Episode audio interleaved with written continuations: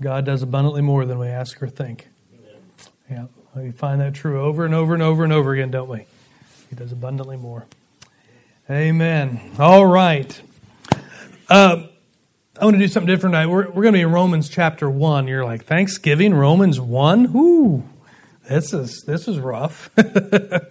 it's not. It's good. It's good. Romans chapter 1. And we're going to be at the end of the chapter here, verses, probably about verses 18 on down to verse 32. You can just find your place there, and uh, and uh, I will get to that here just shortly. I just want to get moving along here. You know, in my uh, illustrious career on the middle school football team, I had the unfortunate disadvantage of weighing less than my equipment. I probably weighed 48 pounds. The equipment probably weighed 57 pounds, something like that. And on one occasion, my body weight combined with the weight of my equipment and the sheer physics of momentum produced a consequence that makes me happy that there were no cell phones and no internet in those days. Nothing to record, nothing to post, you know, of these. You ever see these videos that they just laugh at constantly? And yeah, I would have been on one of those. I was, it, it was the kickoff. I was running furiously down the field and uh, I got ever so slightly ahead of myself, just a little bit. And as I leaned forward, I began to realize my helmet was gaining more speed than my feet. You ever been there? Yeah. And as I did an absolute face plant into the field, my helmet, you know, all that, that, uh, that guard there, you know, it grabs dirt real good. And I think my heels went over the top of my head the other way. And, and as I, I was lying on the ground, I could, you know, you can see your team running for that kickoff return. And, uh, I got ahead of myself and the weight of my equipment that had it had gathered more momentum than my physical body. And as the weight got further and further and further in front of me, it eventually brought me down. And even though everything started out as well as could be expected from eighth grade football, things got out of sort. And I came to this line of demarcation. Okay. I arrived at a tipping point. I arrived at a tipping point. And once I got there, there was no return. I wasn't coming back. All right? Let me give you the definition of a tipping point the momentum or factor that causes a situation to gain momentum quickly, the time when a significant or unstoppable change occurs. In physics, a tipping point is when an object becomes unbalanced, and even a, a, the slightest force can cause it to topple over. I'm talking about a tipping point tonight. And a tipping point doesn't just happen in the realm of physics. Uh, this unbalance is really possible in almost every facet of life, in politics, in, in, in human emotions, and even in nations and countries. We come to places where you get to a tipping point. And, you know, I think of a nation that may be headed down a destructive past, a path, I should say, a, a maybe um, um, headed down a, a fiscal road of, of, where, of destruction and a trajectory there, teetering on the edge of prosperity. And, and, and they're just kind of going along and going along and just, you know, beating the wolf off every ch- chance they get. And, and then all out of nowhere comes some, some cataclysmic weather event that just, just pushes them all the way down and they don't come back from it. I think of, of, of Puerto Rico just recently with some of the hurricanes, and they've always been in financial uh, troubles and, and struggles, and, and that thing just wiped them out to the point that they needed outside help to get established again. Tipping points. And you know, once you get to that tipping point, unless there is a massive counter motion, there's no way to stop the unintended, unintended consequences. There's no way to stop them. Once it's been set in motion, it's going there. And so we see this not only in politics and human emotions, but I said in nations as well. And I think expressly here in Romans, I think about the Roman Empire. And we know, uh, we know a, little bit about the Roman Empire. Uh, people have spent the last, uh, I don't know, 2,000 years studying the Roman Empire. And here Paul is writing at the, towards the end, the end of this great empire. Do you realize the Roman Empire existed for a thousand years? A thousand years, the Roman Empire was, was the, the major uh, power on the planet. And in the first and second century AD, Rome was known for, for their structures and their buildings. 50,000 miles of roads that the Romans built. 50,000 miles of roads. Aqueducts all over the place. The, a landmass of over 2.2 million square miles. Get this over 60 million citizens. Now, hold on a minute. I know we have about 300 million in the United States, but in that time, that was one fifth of the world's population. That would be equivalent to 1.6 billion citizens today in one empire. It was massive. And not only that's just the citizens, the people living within the Roman Empire, uh, they said calculated for about 120 million which would be about two, uh, what, 3.2 billion people living within the Roman Empire. That's massive. That's incredible. And so, if you remember during our study of the Roman of the seven churches of Asia Minor, outside of Israel, the world had a pretty favorable view of the Roman Empire. After all, they had roads. They opened up commerce. They remember this. They, they kept back robbers and thieves along these roads, and they watched them. They kept pirates out of the ocean. They made it uh, uh, easily and accessible to, to get wealthy and prosperous. They did it, and so the most of the the known world was somewhat okay with the Roman Empire. When they came in, you, you had a massive military to protect you so you could go along in peace. By and large, most of the world, besides Israel, most of the world had no problem with the Roman Empire. It was enjoyed by millions and millions of people. But something happened to Rome. Something happened. And here, when Paul writes, we're getting towards the end of the Roman Empire. We're only a couple hundred years away from its total end. And, or, well, maybe about 400. I have to add that up really exactly here. But what, but when, when I think about the Roman Empire, I think about what Edward Gibbon wrote.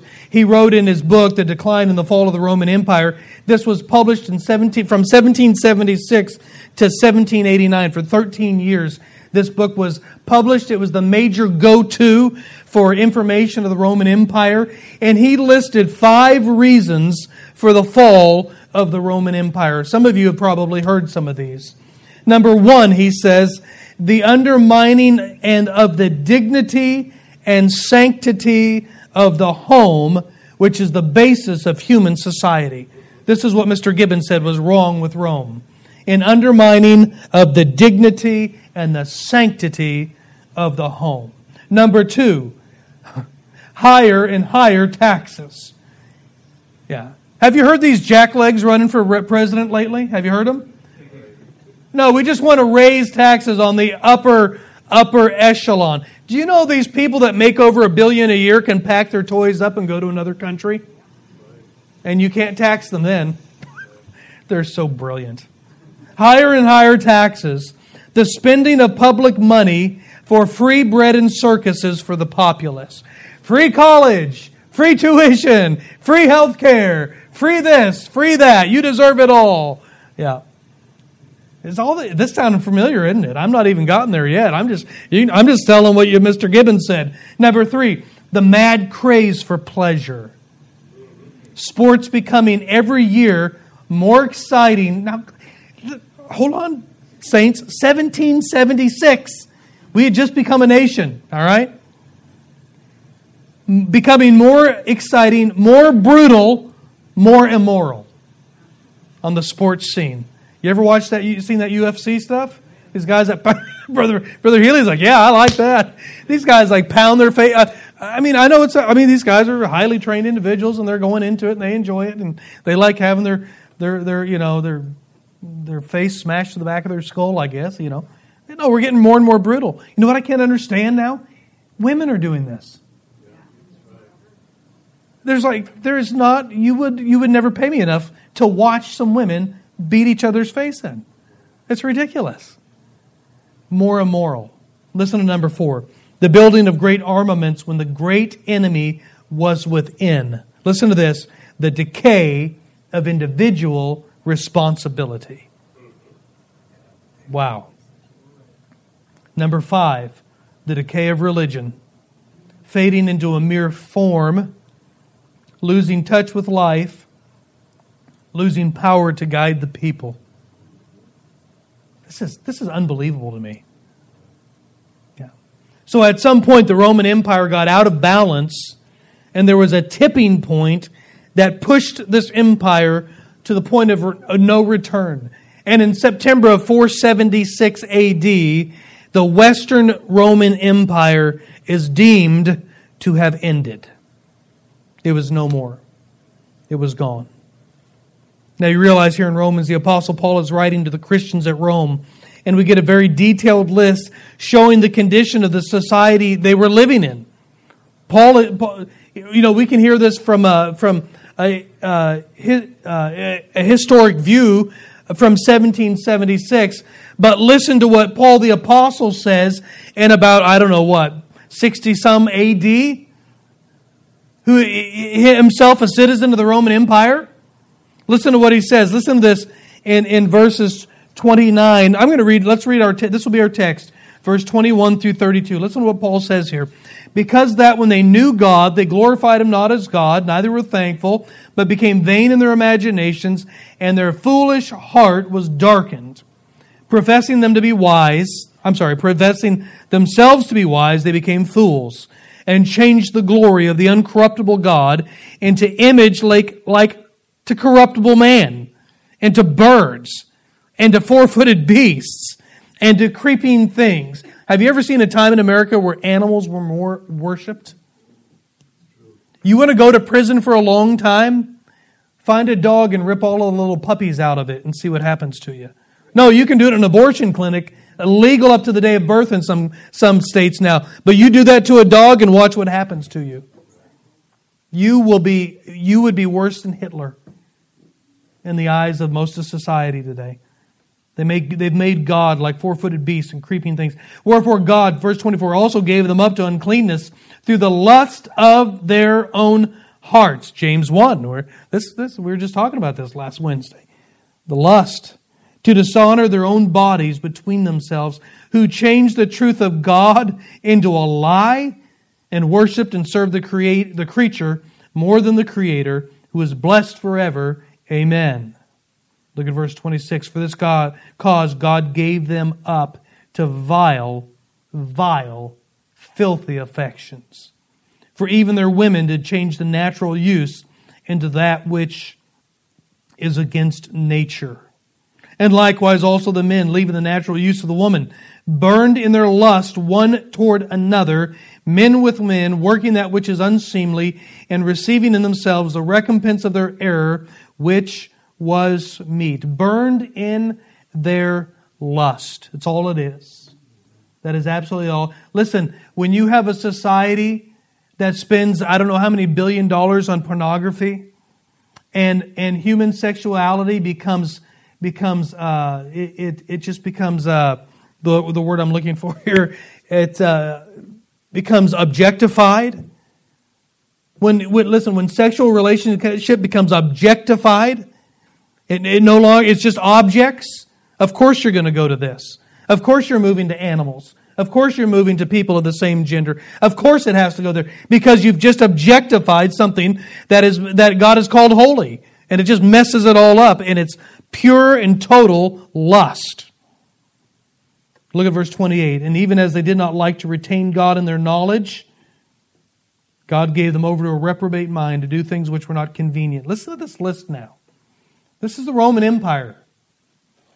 Being filled with all unrighteousness, fornication, wickedness, covetousness, maliciousness, full of envy, murder, debate, deceit, malignity, whisperers, backbiters, haters of God, despiteful, proud, boasters, inventor of evil things, disobedient to parents, without understanding, covenant breakers, without natural affection, implacable, and merciful, who knowing the judgment of God, that they which commit such things are worthy of death.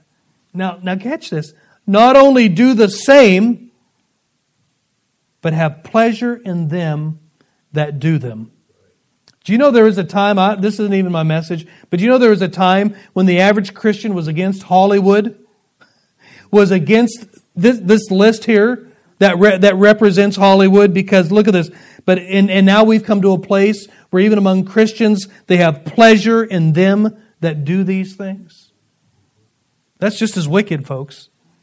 I know I, listen, I, I would, I, I am not a, opposed to, to any ty- some types of entertainment, not at all. But there's some, friend, we've drawn a line, uh, we've drawn it pretty low lately.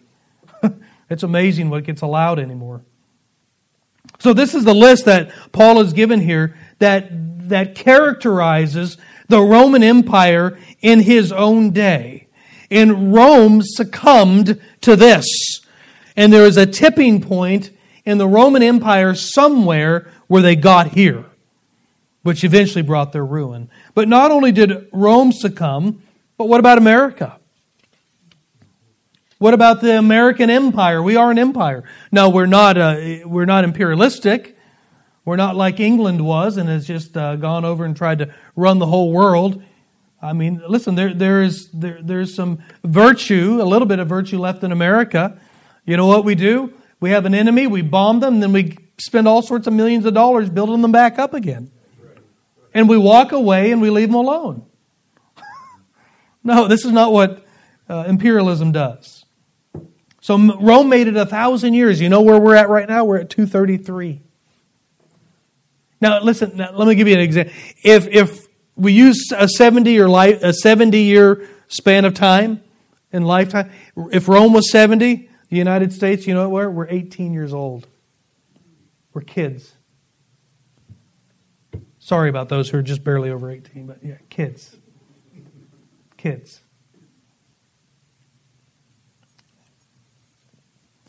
You know, the United States has been in a trajectory for over the last 70 years for total ruin. Some of you remember the school system in the 50s, and you could attest to this. Some of the biggest offenses, and I've heard it said by them that were there, the biggest offenses in the school were running in the hallways and chewing gum. Maybe that sounds a little bit simplistic, but I think that's not far off, is it? Yeah. Anybody remember that? Yeah. Wasn't that was about it? Yeah. And if you did more than that, you got the fire beat out of you in class. Yeah. Uh, my cousin told me at school in Aurora, uh, when anybody got whipped, they do it over the intercom. He said, Boy, there'd fall this silence over the classroom. And, you know? yeah, it worked. It worked. And my cousin also said it was amazing the neighbors who knew my parents' phone number that when I got home, they already knew what I had done. Running the street somewhere doing something dumb. Yeah. You know what 2019 is marked by in the school system? We know this mass shootings, drug ep- epidemic, hypersexuality, no, we've come a long way in 70 years. What about our homes? In 1950, there's uh, 2.5 divorces per, per 1,000. In 1999, the rate, the rate reached 4.1 per 1,000. Now, hold on. In 2010, that dropped. In, in, in, in 1999, there's, there were 1.1 million divorces that year. In 2010, it dropped to 3.6 per 1,000. It's like, oh wow, this is great. No, do you realize Georgia, uh, Georgia, Louisiana, Hawaii, uh, Minnesota, and California just quit reporting divorces since 1910? Um, 2010, not 1910. 2010. You know what else is a factor here? You know this as well. Millennials aren't marrying; they're shacking up without an even no. Watch 70 years without a thought that it's even wrong. Yeah. Remember that young couple we had come for like three weeks? you know, had a, had a prayer request. You know, they weren't married. Yeah, going in for an ultrasound. And like, you know, I, I didn't know. They they thought not a thing about it, and I just had to realize, you know, they they were living together, and she was with child, and they weren't married, and they were just as happy as a lark. Yeah, we've come a long way. I'm not that old. That still stuns me. I'm like, maybe I am getting old. I don't know school system in America, homes in America, our society in America. We've gone from pro- prohibition to the legalization of pot for medicinal use, whatever. We've gone from entertainment on a Philco radio. Anybody used to sit around the radio? Is that yeah? We've gone from the Philco radio to satellite TV with hundreds of channels. You know the Nielsen does all of these uh, studies and such, this Nielsen company. And it, back in, I didn't know they were around so long, but I found this. 1950, Nielsen reported that Americans were already watching four and a half hours of TV a day in 1950. That's nothing. You know what? And by 2010, the average American was watching eight hours, 55 minutes of television a day. I, I can't, I'm like, how? How is that possible? you know, I'm thinking, that's longer than some people's work days. And you know what? When the internet came along and iPhones and all this, you know what it did? It only dropped the TV watching about an hour and a half. Because you know what you do? You watch TV with your phone now. you, you, you can keep it all going, right? No, our society has changed. Our homes have changed. The school system has changed. Religion in America has changed. By 1960, 63% of the population of the United States was going to church somewhere. 63%. By 2012, they say only about 25% of the population goes three times a week, and only about 40% of the 80, 48% of the population is a member of some type of church somewhere, however they define membership. One report I, cite, I noticed found it cited that 25% of Americans do not believe in God. Did you know there is not there there is no, you can talk to uh, anthropologists, you can talk to science, there is not a people group on the planet that do not worship something. They know there's a God. You can find the remotest people group somewhere, they will worship a God. And yet in America, we got 25% now that say, oh, there is no God. I don't even have the time to deal with the whole gender mess going on right now. That's unbelievable to me. Children See that seven year old boy that was finally taken away from his mother and given to his dad because his mom wanted him to be a girl? What a, what a beautiful little boy, too. They showed a picture of him with his dad. He had his hair combed over, he had his little shirt on. He, had, he was a boy. He was happy as could be. It's like, well, yeah, I'm happy as a boy. I'd be, a, I'd be the ugliest girl you could ever meet. Who would want to do that? Have you ever seen uh, Bruce Jenner? She's hideous. He's hideous. Yeah. You're way better looking as a guy. No. no, America, America is at a tipping point. This is what I'm getting to. Uh, uh, honestly, I think we're past a tipping point. But, but uh, even if we're not there, we are right there, and our trajectory is the same trajectory as Rome, and we're only at 233 years old. You think we're getting out of this? Rome was there, America was there. When you read this list here in Romans chapter 1, can you please tell me in this list that Paul wrote what characteristic does not fit the United States? We could check off every one of them. And it may be possible that we are past a tipping point, but do you know what else gets there? We, we see the Roman Empire, we see the America, but what, what about churches? Churches get there as well, don't they? They come to that place. Churches go bad, saints, don't they? Churches go bad. Look at, just look at fundamental Baptist churches in America today that have changed over the years. They've gone, they've changed their doctrine and, and they've gone to Calvinism. Yes, they have. You can go to Baptist Bible College over here and the master's classes and you can get taught Calvinism uh, 20 years ago. Oh, there's wizards of smart. They're so intellectual. Yeah. Separation, Worldliness, carnality, what does that look like in the average church? We look at outreach, and look at soul winning and outreach. We could all do better in that. Music. I don't, I don't want to just, you know what I'm talking about. I don't, I don't need to spend time on this. I don't even, have, I don't have time to start naming, I, I could name, we could name churches, you could name churches. But it is a fact that churches begin to get off balance.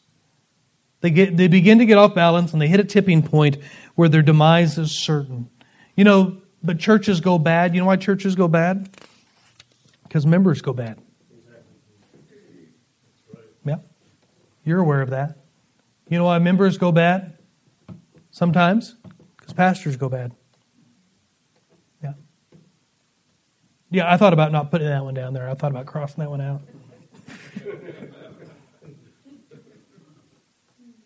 Know, as a pastor, and those of you who pastor know this, it, it is one of the easiest things to do, either in a church or in your own family, to just let people have their way.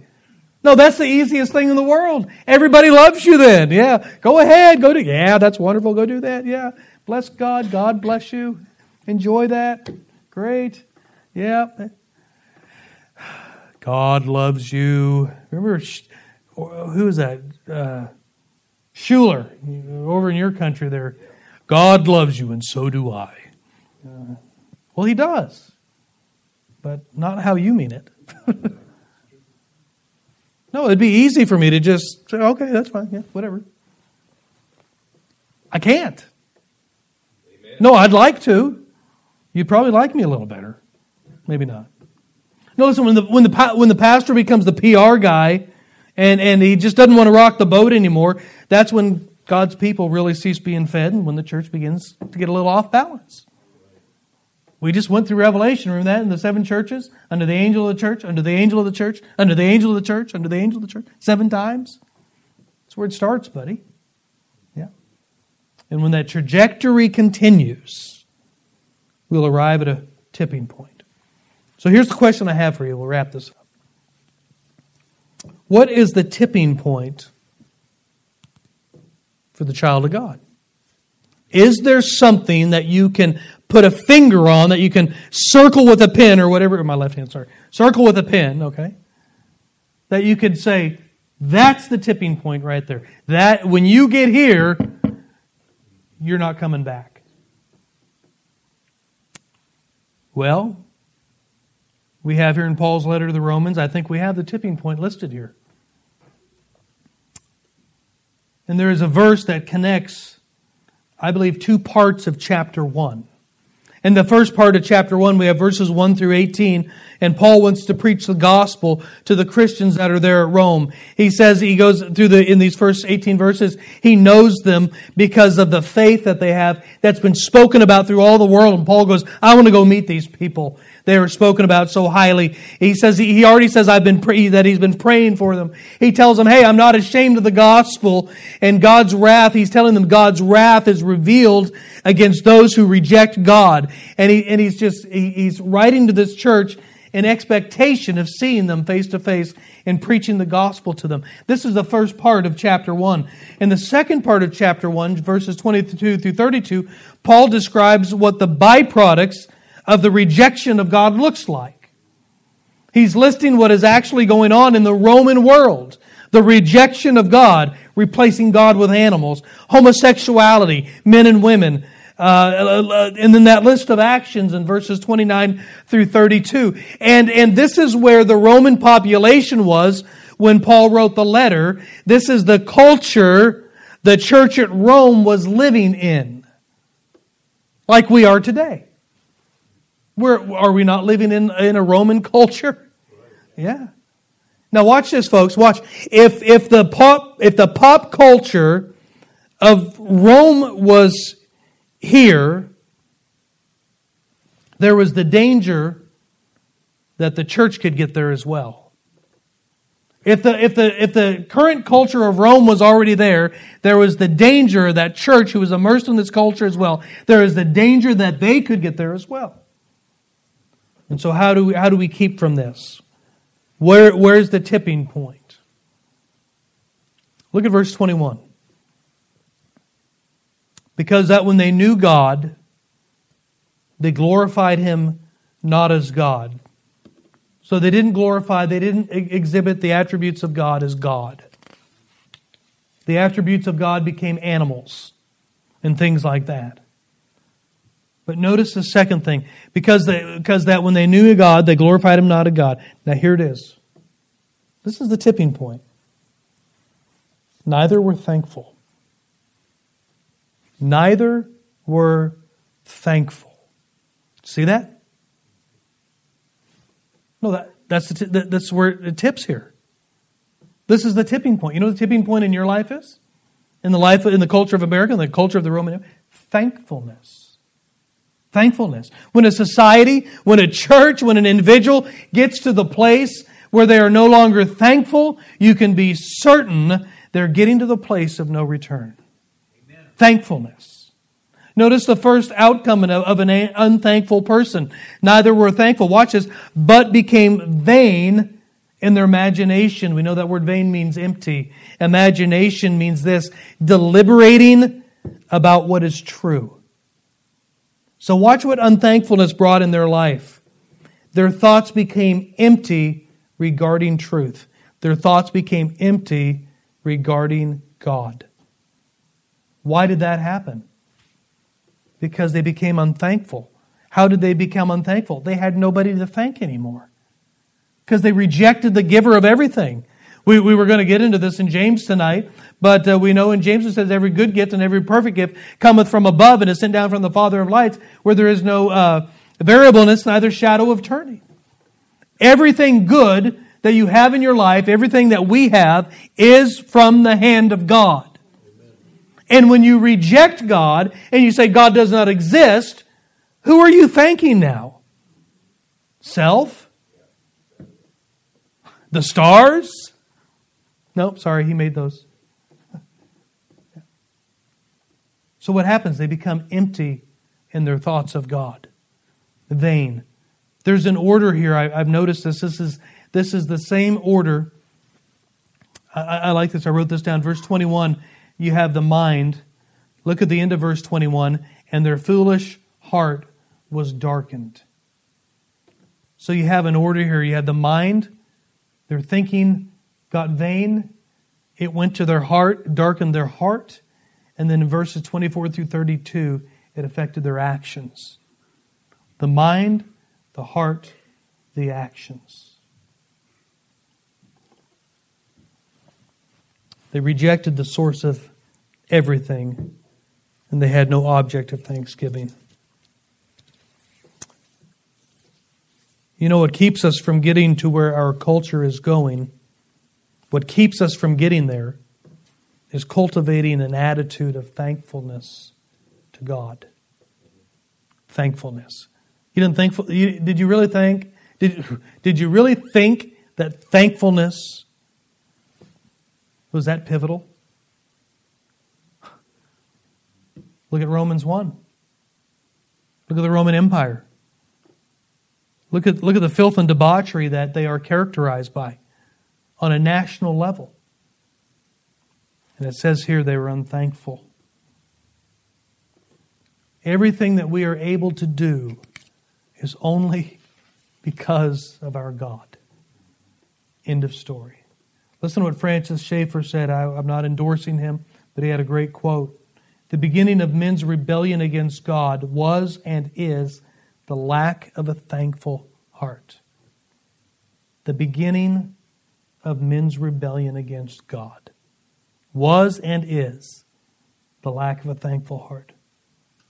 I'll give you some verses we'll end with tonight. Philippians 4 6, be careful for nothing, but in everything by prayer and supplication with thanksgiving, let your request be made known unto God. Listen to Revelation 7 and verse 12 saying, Amen. Blessing and glory and wisdom and thanksgiving and honor and power and might be unto our God forever and ever. Amen. Colossians 3:15 and let the peace of God rule in your heart to the which also you are called in one body and be ye thankful. That's a command. That is a command. We had a great time of testimonies. I love hearing testimonies and hearing what people are thankful for. I heard somebody ask this question once, and I think it's a good question. If God were to take away everything you were not thankful for, how much would you have left?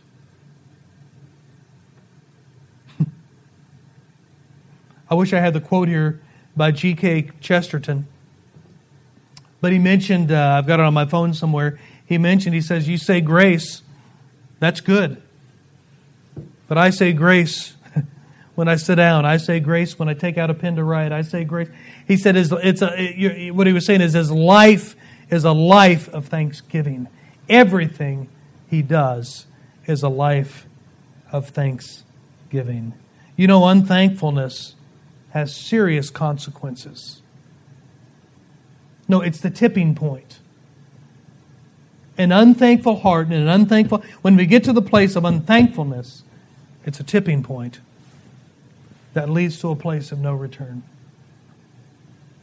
There's another consequence here, not of unthankfulness, but there's another consequence of thankfulness. Believer, are you having trouble with covetousness?